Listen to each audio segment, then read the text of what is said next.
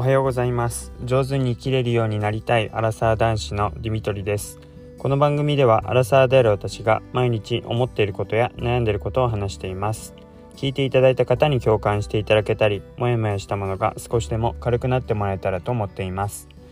おはようございます、えー、こんにちはですかね、えー、土曜日の、えー、1月の今日は8日の配信になります。えー、まあやっとというか、まあ、短かったですが、えー、まあ、正月休み明けて、えー、初めての花金、え土日に入りましたねでまあおそらく成人の日も休みっていう方は、え3連休になるんじゃないかなというふうに思いますまあ正月明けてまだ頭がぼーっとする中でとりあえず3連休にまた入ってくれてありがたいなっていう感じですよね。で今、えー、今日もまたですね、えー、奥さんが妊娠中で、えー、まあ、予定日が実は昨日だったんですが、まあ、まだ、え陣痛なんかが来ていなくてちょうど今日また検診の日だったので、え今、え産婦人科の方に来ていて今駐車場で配信をしているところです。で、えー、まあ、予定日が過ぎたのできっと今日の検診の様子で、えー、次に、まあ、促進剤を打つ日とかもう出産予定日っていうのを決めるんじゃないかななんてことを思っています。まあ、ウィザンは、えー、予定日よりも遅れるってことを聞いてたので、まあ、こういったことも、ま想定はしてたんですが、まあ、そもそも、ま年内に昨年の12月24日に、え帝王切開でこう産むっていうそういう予定だったんですがいろいろありまして逆子を治ったりっていうこともあったので今、えー、こうやって自然な陣痛を待っている状態です。でまあそういう中で、うんまあ、だいぶ奥さんの方も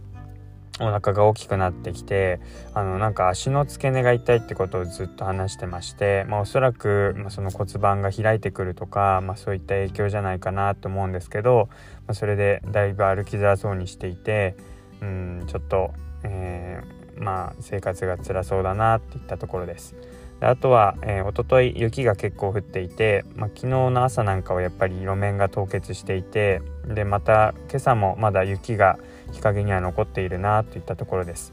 ま、私も職場の前を昨日はまず雪かきするところから始まったんですけどまあ、通勤する人あるいは通学する子があの朝、まあ、その雪かきしているところをこうありがとうございますって言ったりとかなんかペコってこう会釈してくれたりとかする、えー、そんな様子になんか自分もこうやりながらも元気づけられるなってことを思いました。であのどうしてもスーツだと革靴だと思うんですけど革靴のこの足底ってもうツルツルなんですよね。まあ歩いて足が、まあ、すり減っているっていうのもあるんですけどまあ、なのでもうスーツですけど、まあ、革靴はちょっとやめて、え、トレッキングシューズ山登り用のトレッキングシューズを履いていきました。まあ、長靴も置いてないですしスニーカーで行くのも変なのででランニングシューズはあるんですけどランニングシューズなんてもう本当にいかに軽くするかっていう設計なので水が入り込んでしまってそれどころじゃないのであのトレッキングシューズをいつもこう、まあ、年に1回2回あるぐらいのタイミング雪のタイミングで履いていくようにしています。で、まあ、もちろん山登りでも使えるんですけど結構こういう雪の日とかえ路面が凍結している日も重宝して、まあ、水は通さない防水加工ですし足底も、えー、結構ボコボコして凹凸があるので、まあ、比較的滑りづらいかなというふうに思ってます。ただ結構長い間、まあ、10年とは言わないですけど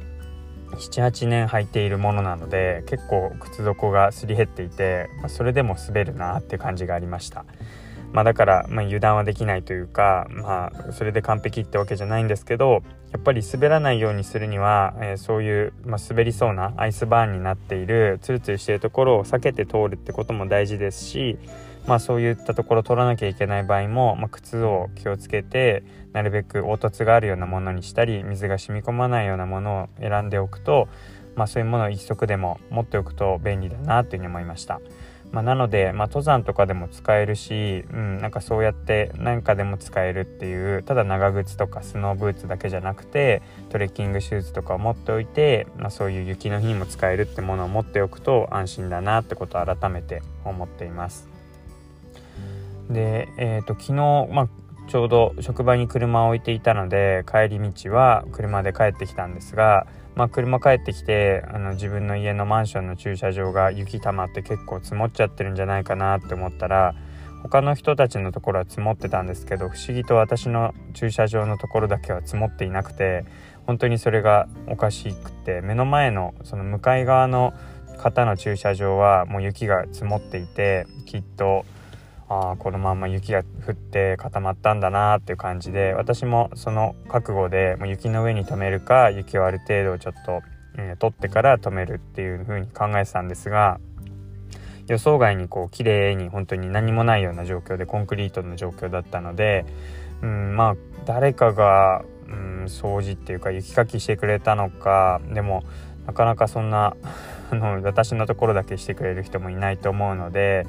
なんかたまたま地面が、うんまあ、考えられるのは日の当たりがすごいよくって日光で溶けてしまったか、まあ、隣になんかボイラー室みたいななんか電気のなんか電板なんていうんですかねあの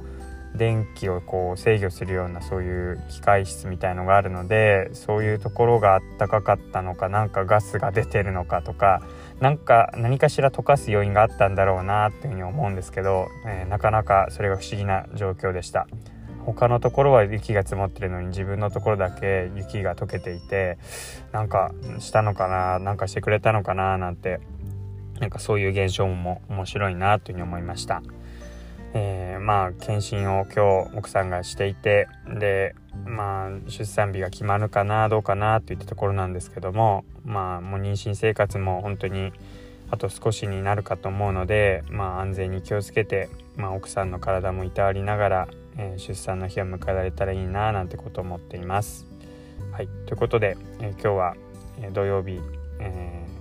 今何をしているのかってことで、え話をしていきました。最後まで聞いていただいてありがとうございます。ではまたお会いしましょう。